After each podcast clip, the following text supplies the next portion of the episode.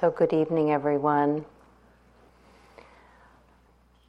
I'm struck in coming in here tonight by how different it feels in here than it did a few nights ago. Are you aware of that? Are you aware of how much you have settled as a group? Maybe individually you might not be totally in that space, but overall there's been such a lovely settling that has happened over these days.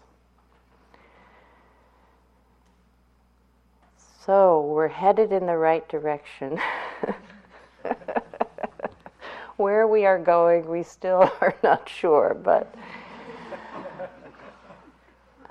it's a good sign, this settledness. And that's kind of what I want to talk about tonight. Um, we've been talking a lot about working with the body, and tonight I want to turn our attention to working with the mind and heart. Um, and talk a little bit about what are called the three trainings of mind and heart in Buddhist practice.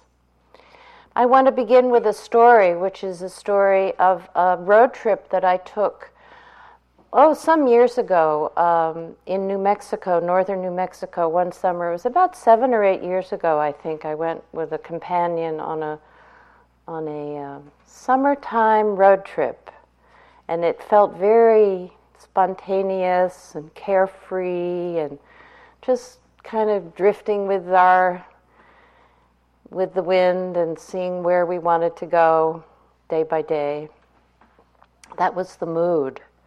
So we stopped for gas at some a gas station somewhere out in the countryside and they had a little basket of like Indian charms or something like that and you could buy a charm for a nickel and you would get in the charm a fortune. So I bought one and I opened it and read it. And here's what it said A major life crisis awaits you.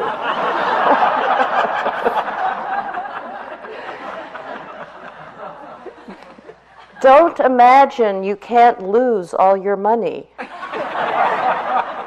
you can. well, needless to say, the effect was a bit disappointing, if not downright sobering. It was like, oh my God.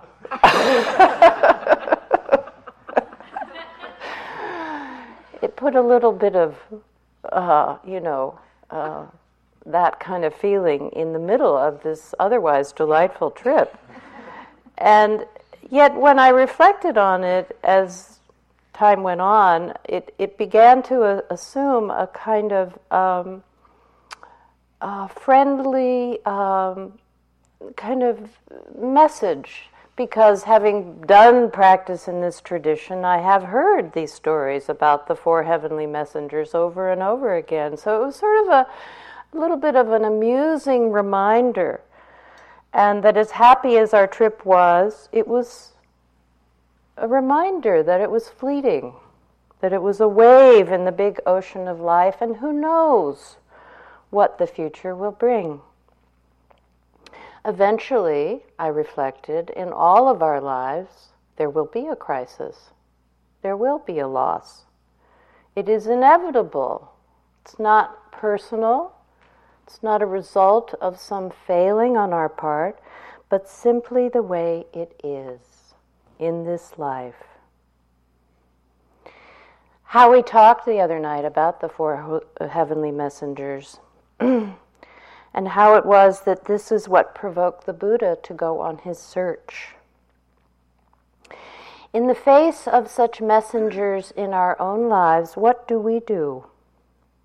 we often look for some kind of security. We live in a culture that is obsessed with security, homeland security, personal security, security for your loved ones, security for your car, your home, your body, your you know, there's a, there's a sense of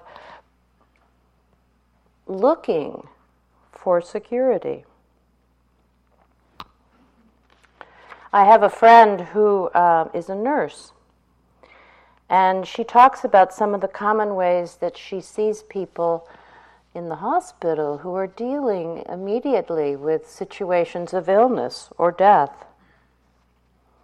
She says, I notice people sometimes view following a healthy lifestyle as a lucky charm. I'm going to eat right, do yoga, take supplements, and nothing bad will ever happen to me.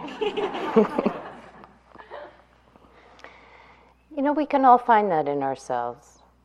Not that these are not good things to do, but to sort of use them in that way of looking for some sort of guarantee is misguided.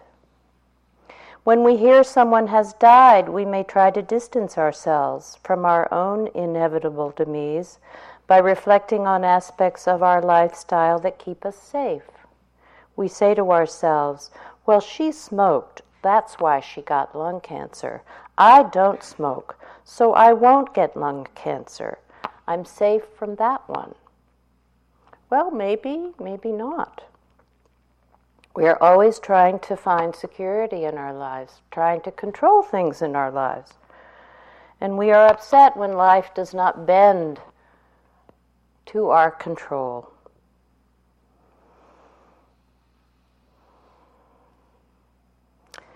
Or we look for someone to blame. That's the other thing that certainly goes on in the medical world. When things go awry, we look for somebody to sue. Well, I'll sue them. I shouldn't have lost my foot in this operation. I'm going to sue. We don't consider that it might just be the nature of the way things are, that inherent in life, and this is what the Buddha talked about endlessly Inherent in life is this undependability, the fact that things are impermanent and that they do change constantly. We never know in what direction they are going to change, for the better or for the worse. So, what did the Buddha say about the ultimate security? That's what I want to talk about tonight. He gave a teaching called the Mangala Sutra. And in the uh, Sanskrit language, Mangala means protective amulet. So he was playing on that idea that uh, then, as now, people wear these kind of protections, protection cords. We even do this sometimes here at Spirit Rock. We, we do a little ceremony where we all receive a, a, a protection cord that's, that Jack Kornfield always says is meant to protect us from ourselves. That's the, the person we most need to protect ourselves from. And it's worth remembering that. But we do, we do like that feeling of some sort of amulet or, or object that we can wear that we feel will provide a sense of protection. So the Buddha played on that, that idea, but he turned it around and he said, You want to find true security, true protection? Let me tell you where to look. He said, It is in the cultivation of three qualities of mind and heart. What are they? The cultivation of sila, of supporting and expressing our wholesome qualities. Sila, a moral foundation for our lives, having values which incline our mind in the direction of cultivating positive qualities of kindness, compassion, patience, forgiveness, tolerance, openness,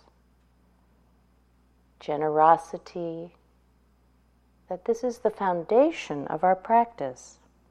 The second quality of mind and heart that he talked about is the training in samadhi, concentration, learning how to collect our attention and stabilize it in our present experience. Sound familiar? This is what we have been unrelentingly feeding you for the last few days, encouraging you to keep coming back, whether it's coming back to the breath or to the yoga pose, to your sensations in your body, to the noticing of the steps as you walk. And the third quality of mind and heart that he spoke about is the quality called panna, which is liberating insight or wisdom, cultivating a way of seeing that awakens in us wisdom. It is a deep seeing into the moment to moment truth of our existence. So, I want to talk a little bit tonight about these three qualities as being uh, very useful ways of thinking about our practice. People often ask, well, how do I take this practice home with me? How do I integrate this practice into my life? Well, for myself, I think of these three as really very good ways of knowing how to do that. Mm. In the last year, I bought a home in the high desert of Arizona. And for the first time in my life, I have a garden. And I have been really enjoying um, planting things and watching them grow. In this particular, uh, I never knew that deserts could be so um, uh, bountiful. But this particular desert being somewhat high and with a little water, you put something in the ground and it just takes off. It's pretty amazing to watch. So I've planted trees which a year ago were really, you know, just small trees in pots, and now they're like 12 feet high. And I've been enjoying watching them grow. And I imagine when I look at the trees, especially, how their roots are going deep, deep, deep into the earth and finding water way down there, finding nutrients. And I think of training our minds in sila, in samadhi, and insight is like growing a firmly rooted tree. The, the tree's roots are like sila, they're like our foundation. They provide the support for our practice. Samadhi is like the trunk of the tree, and panna or insight is like the crown of the tree. We could say that a tree is not a tree without all of these essential parts. You need roots, you need a trunk, and then the tree flowers. In the same way, we could say our spiritual practice is not complete without these three aspects of sila, samadhi, and panna. So I'll talk a little bit at first about this quality of sila. The cultivation of wholesome qualities and the abandoning or restraining or turning away from indulging unwholesome qualities. Generosity, patience, kindness, compassion, forgiveness, tolerance, openness, contentment. These are beautiful words.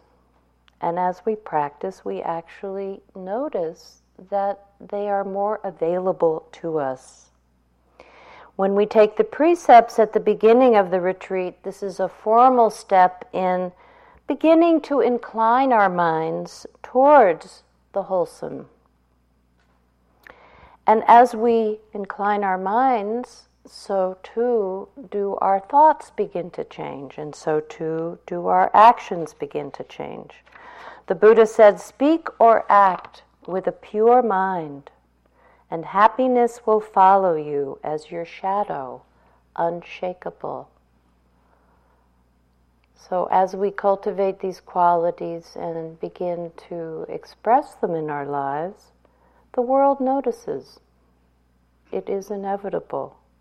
Speak or act with a pure mind, with kindness, with tolerance, with forgiveness, with compassion, and happiness will follow you as your shadow, unshakable.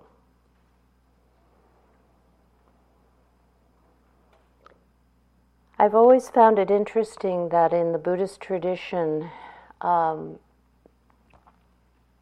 they talk a lot about the fact of that we are born with what they call original goodness or basic goodness. It's very different from the Christian tradition or some forms of the tradition, Christian tradition, which talks a lot about original sin.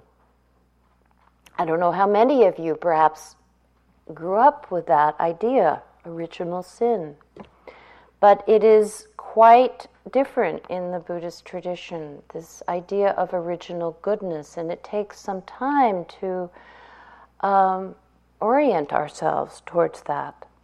But this cultivation of sila um, begins to reveal to us that yes, deep in my heart, there is this purity, this innocence, this generosity, this wanting to express my love and my, my goodwill to people. The heart really is available, and we find it beginning to wake up as we practice. Whereas the thinking mind has all kinds of reasons and limits, the heart has no bounds and sometimes acts out of its goodness and compassion in ways that actually defy reason. I read a book by a man named Paul Farmer. He's a doctor who works in Haiti. He wrote a wonder. Uh, he a woman named Tracy Kidder wrote a wonderful book about him called Mountains Beyond Mountains. And it's about his work as a doctor in Haiti. In one uh, story in the book, he, it tells how he walked seven hours to help one family. And he was criticized for it. There were many other families that also needed his help. He said in reply, If you say that seven hours' walk is too long to treat two families, you are saying that their lives matter less than some others, and that the idea that some lives matter less is the root of all that is wrong with the world.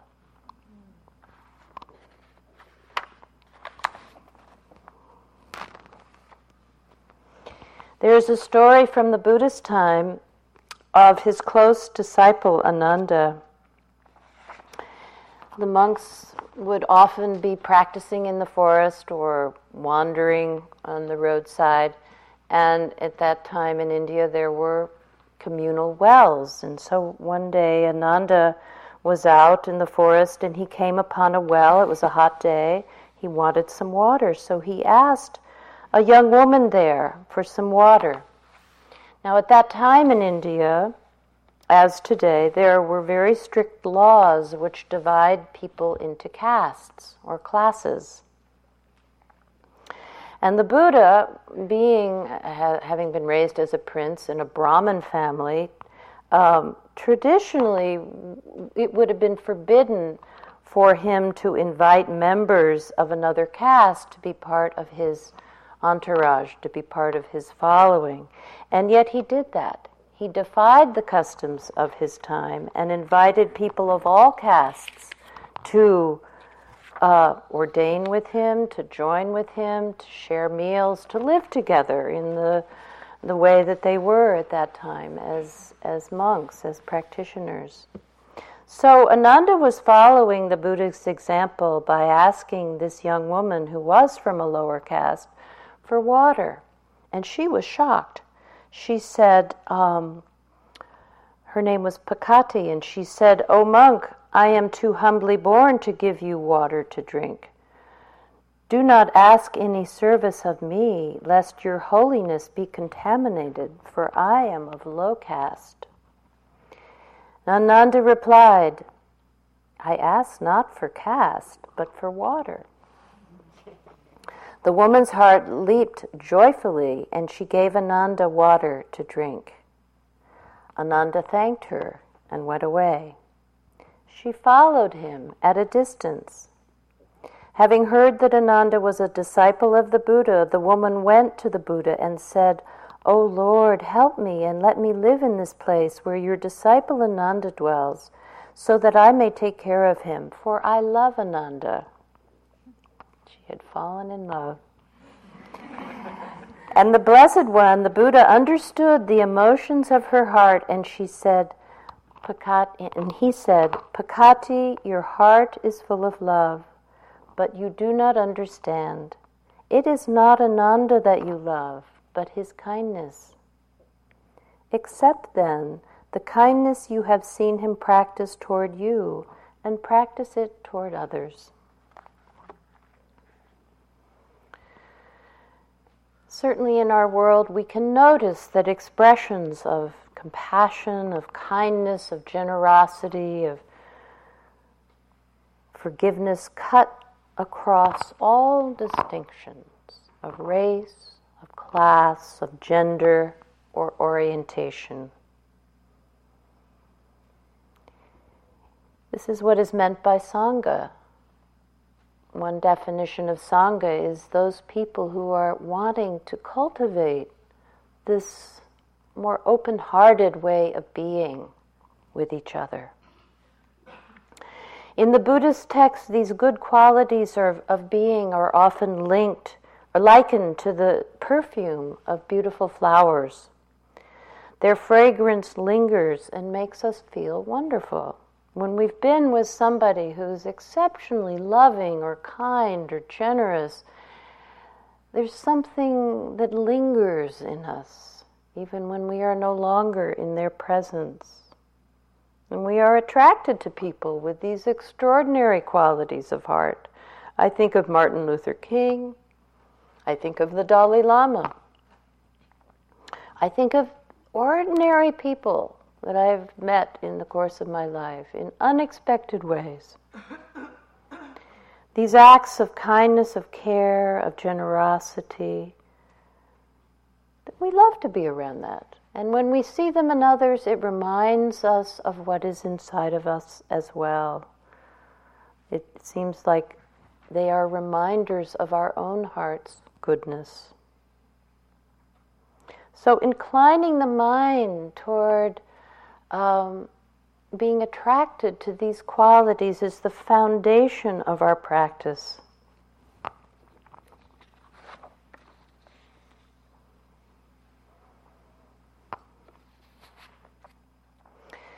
There was a, a monk in Thailand um, who was very revered, very well known by the name of Buddhadasa. And in writing about these, these qualities of um, wholesome expression. He said, as wonderful as this, these qualities are, the cultivation of these qualities and, and, leading a moral life in the world, he said, morality by itself stops well short of the elimination of craving, aversion, and delusion. Therefore, even though as wonderful as it is, it cannot do away with suffering. By itself, the cultivation of these wholesome qualities is not enough if we are interested in true liberation. But it is excellent preparation for cultivating samadhi. If we sit down with a mind that is racked by regret, by remorse, by anger, by unresolved issues of forgiveness, it's hard to concentrate. It's hard to bring ourselves there, to be present. I remember when I began practice, this, this point was made often by Asian teachers who said that Westerners, you know, as Westerners, especially back in the late 70s, early 80s, we just wanted the you know, the goodies. We didn't, this morality stuff, okay, you know, we've heard it all in church, but let's talk about enlightenment. That's what I really want. you know. So the Asian teachers would often remark that trying to practice meditation without a strong moral foundation is like trying to row a boat which is tied to a dock. it simply doesn't work. Your practice is not going to have any any foundation. So the next quality of um, training that we we we open ourselves to in coming on retreat is that quality of samadhi or concentration, sometimes called calmness, collectedness, stability. That ability to gather our attention and focus and sustain our attention over time. Samadhi is not something we can force, although sometimes it's taught that way. I think of it rather as um, rather like almost like water. It has a kind of yielding quality, but by by bringing ourselves back over and over again, yielding to the present, yielding to the breath, yielding to the experience of being in the yoga pose, feeling the steps as we walk, we incline our mind to be present over and over again in that kind of gentle, shepherding way. We're yielding our distractions, our worries, our stories, our obsessions. We keep coming, our, bringing ourselves back into the present. It's like the sign down on the road that you see when you come into Spirit, Spirit Rock. Yield to the present. Samadhi to me has that quality of always yielding to come back into the present. As Samadhi develops, we discover a power of mind. With development, Samadhi has these qualities that begin to reveal themselves the mind's natural purity begins to reveal itself. Its clarity, its strength begins to reveal itself.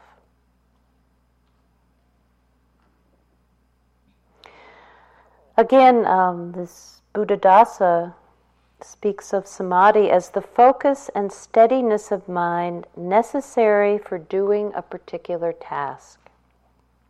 Whether that's the task of washing the dishes, following the breath, doing yoga, cultivating moment to moment mindfulness, working at your desk, driving to work, raising a child, that focus and steadiness of mind that keeps us coming back to one thing.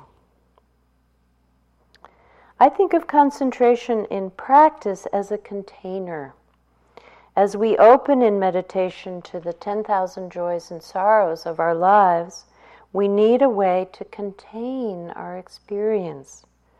Concentration provides that container.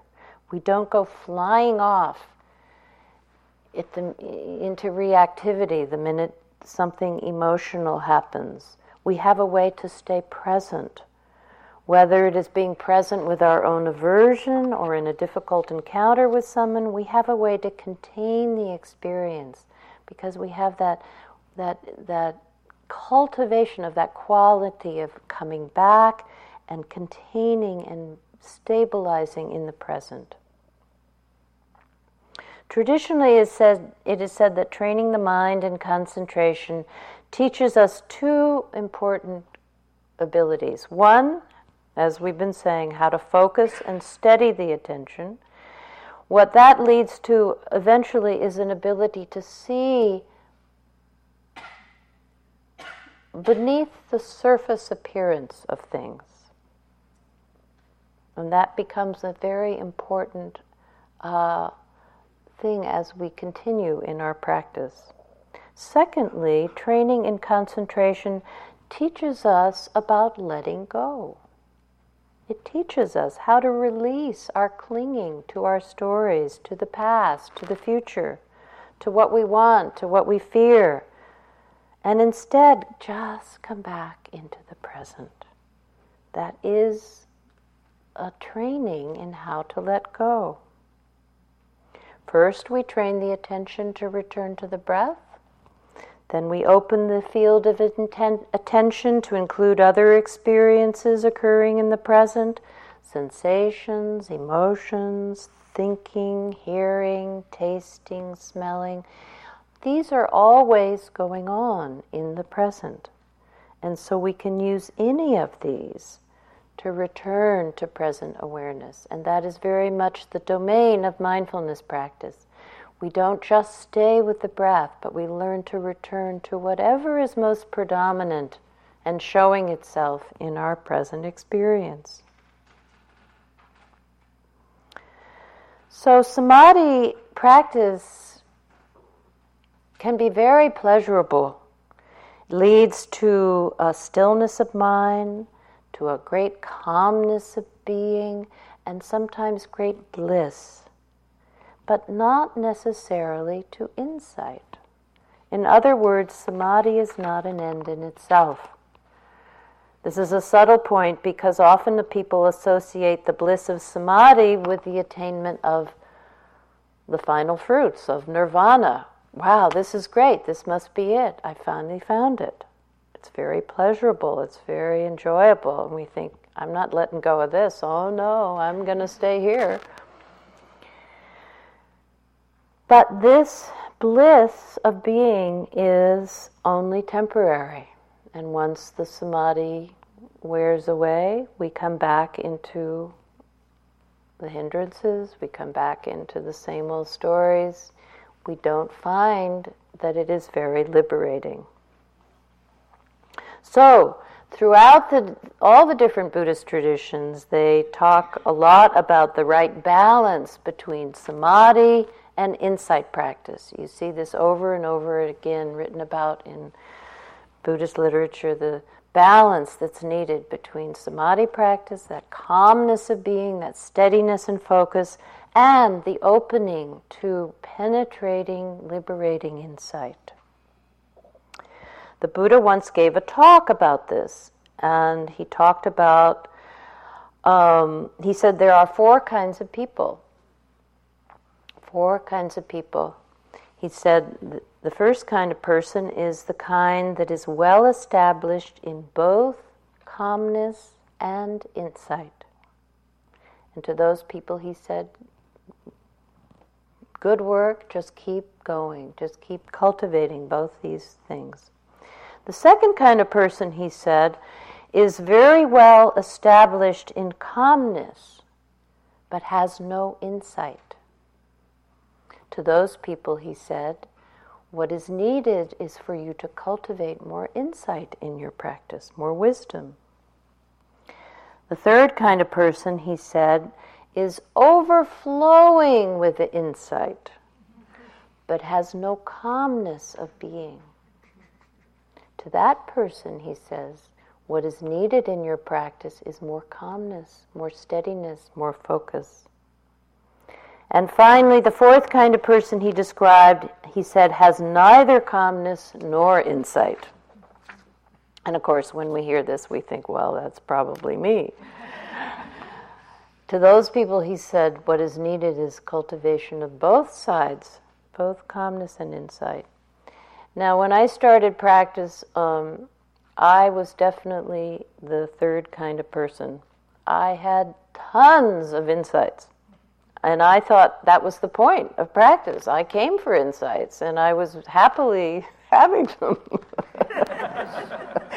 and I was intensely interested in, you know, let's sit down and see what happens next, you know, because it was just like, whoa, whoa, so much going on.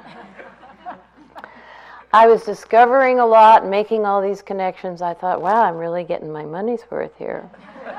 The problem was that I had very little calmness, very little ability to stay focused, to let those insights sort of move through me. Instead, every new insight that I had seemed to provoke storms of thinking about and storms of making plans and agendas for self improvement when I got home. it also led to a lot of, you know, attacks of self judgment, of seeing how foolish I had been and how, you know, I really, even though by then I had already gotten a PhD in psychology, I just felt like, oh my goodness, something got missed in all that training in psychology. I was just seeing that there was still so much I was unaware of. So, lots of insight, no calmness. Luckily, my teacher kept bringing me back into the process and teaching me how to settle and how to allow the process to unfold so that over time all the drama settled down and calmness, lo and behold, even with me, actually began to appear. And with calmness, I could relax. I could see the changing nature of moment to moment experience. And over time, and it was a huge, wonderful teaching, I came to trust the organic unfolding of this process of meditation. That insights come in their own time, born from stillness, born from calmness, and they ripen and deepen in their own way. We don't need to do the insights, they come and do their work through us. We can trust the process. It is only with calmness that we really can see clearly. We can see impermanence. We can see the fluidity of what we call self. We can see the suffering of grasping and clinging and the liberating power of letting go. When we really see clearly, we understand that we don't need to get rid of anything. We don't need to strategize about how we're going to deal with things. That the seeing in itself is enough. It has a kind of power when, when it is supported by that calmness of being.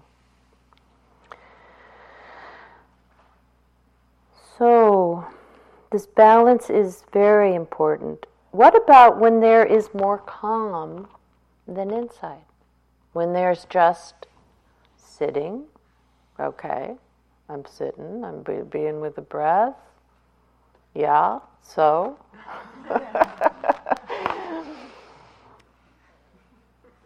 in, in that case, what's needed actually is more sense of investigation, perhaps more contact with what it is we want to learn more a sense of what is motivating us to sit there. We finally see that we must love the truth more than we love the comfort or the security of nothing happening.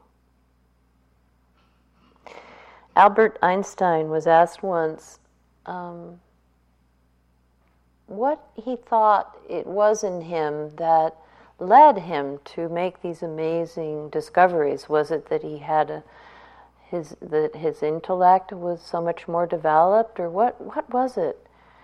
And he answered that he thought um, it wasn't that he was that much smarter than most people, but that he had more curiosity than most people. I love that answer. And it really is true in practice as well. Do we have curiosity about what we are discovering? Do we have interest? Do we have motivation? Those are necessary if we want to really go deeply into practice. So, from the um, Chan tradition, a 6th century sutra tells us this these two, concentration and insight, are like the two wings of a bird. If their practice is lopsided, you will fall from the path. To one sidedly cultivate concentration without practicing understanding is called dullness. To one sidedly cultivate insight without practicing calmness is called being crazed.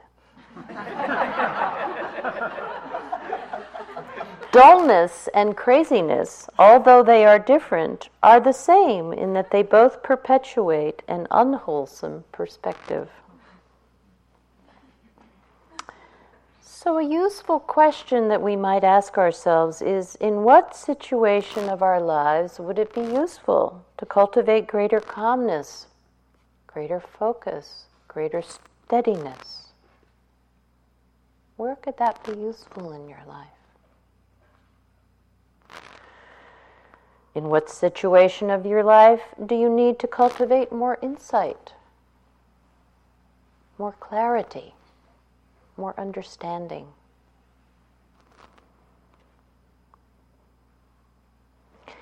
So, the third quality, that of panna or insight, liberating insight or wisdom. Traditionally, the classic definition of this quality is insight into the three characteristics. And this is very much the goal of the Vipassana meditation, what we teach here at Spirit Rock. The three characteristics of every moment of experience, every moment of our lives is touched by impermanence. Every moment of our lives is touched by this quality of emptiness of self, that there's no one directing or controlling our experience. It is unfolding according to laws and conditions, all by itself we sit. Everything arises unbidden. We don't ask for certain thoughts to come, they simply arise. We don't ask for emotions to come, they simply arise according to causes and conditions. But there's no one directing or controlling any of it. We also see that every moment of our experience, the greatest thought, the most fantastic experience, the worst thing that could ever happen, the most difficult mind state, all are marked by these three characteristics. It is also said that because of our blindness or our kind of dullness of, of perception, we do not see these three characteristics. We take what is impermanent to be permanent, we take what is transparent and ungraspable to be solid and enduring, and we take what is unsatisfactory to be happiness. That is our condition as uh, we start practice. So we hear about these three characteristics and we might begin to reflect on them in our own experience. Yes, I can see that things change. Yes, I can see that when I want things to be different than they are, I contract, I suffer. Yes, I can see that this self is not locatable as a entity. The body is not self, the thoughts are not self, the emotions are not self, they arise, they live through us, and they pass, but they are not who we are. And then through practice, these insights deepen and they become more of a living reality. We know them to be a description of all aspects of our own bodies and minds. And this is a significant turning point in practice when they become living truths in our own experience. Why is this significant? Because insight in this way is liberating. It frees us from trying to grasp the ungraspable, from looking for happiness where it is not to be found. These insights show us how it is we suffer and how we can free ourselves. We find that it is workable, and that is a great place of freedom.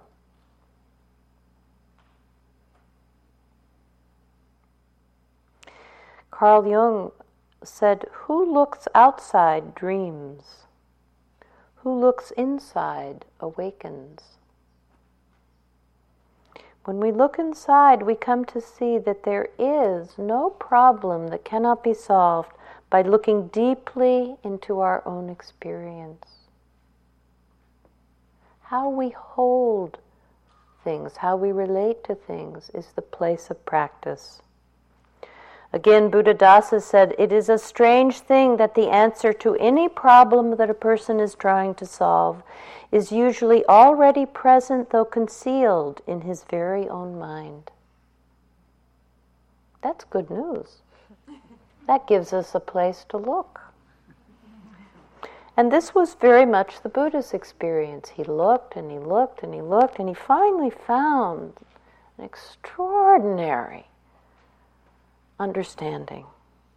Through his well developed powers of samadhi, through his strong determination, his curiosity, his absolute commitment to liberation, to penetrate the final illusion of birth and death, and made this enormous discovery that we're all still trying to find in ourselves.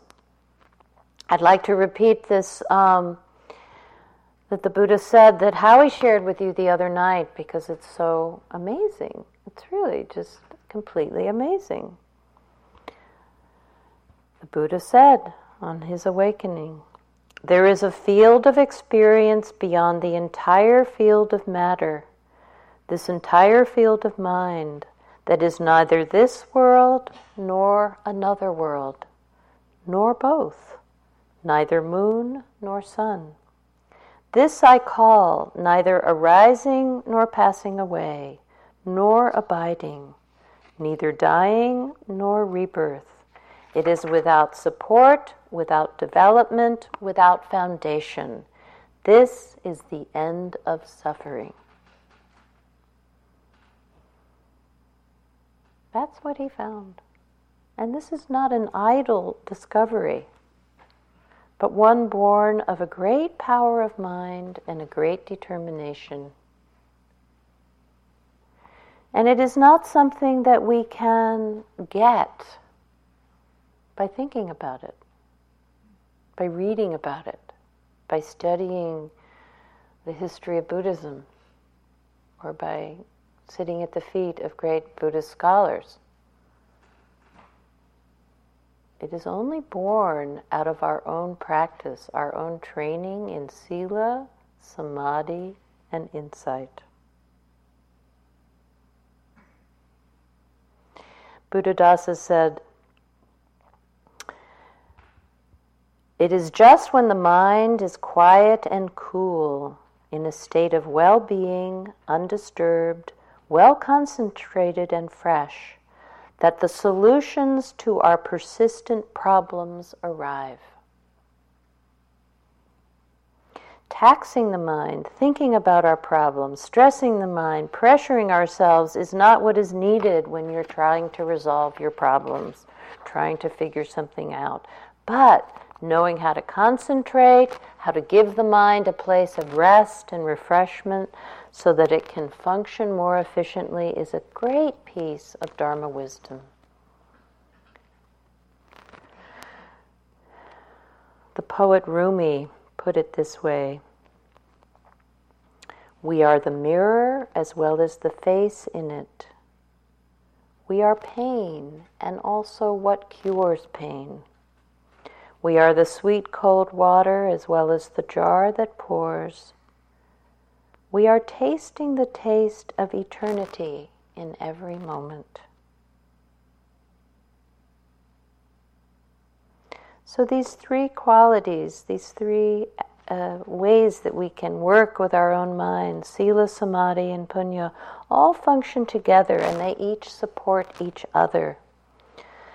Morality supports our ability to concentrate, our ability to concentrate supports deep insight. Deep insight supports our understanding of the importance of a moral foundation.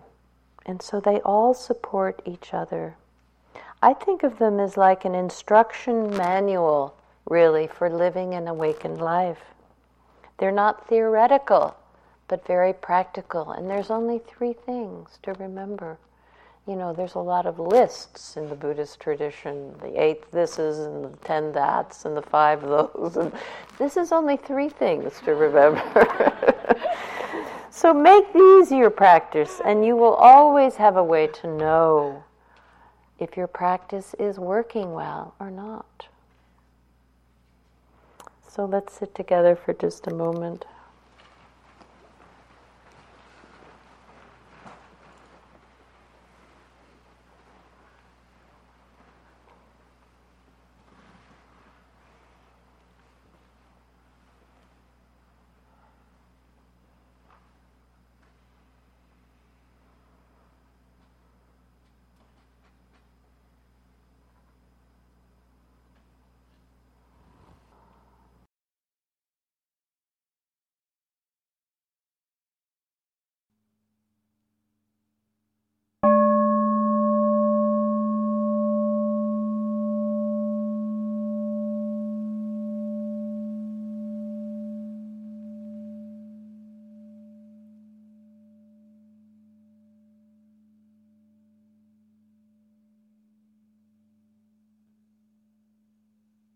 This talk was given by Anna Douglas at Spirit Rock Meditation Center on June 16, 2005. It is an offering of the Dharma. Seed. Thank you for listening. To learn how you can support the teachers and Dharma Seed, please visit dharma dharmaseed.org slash donate.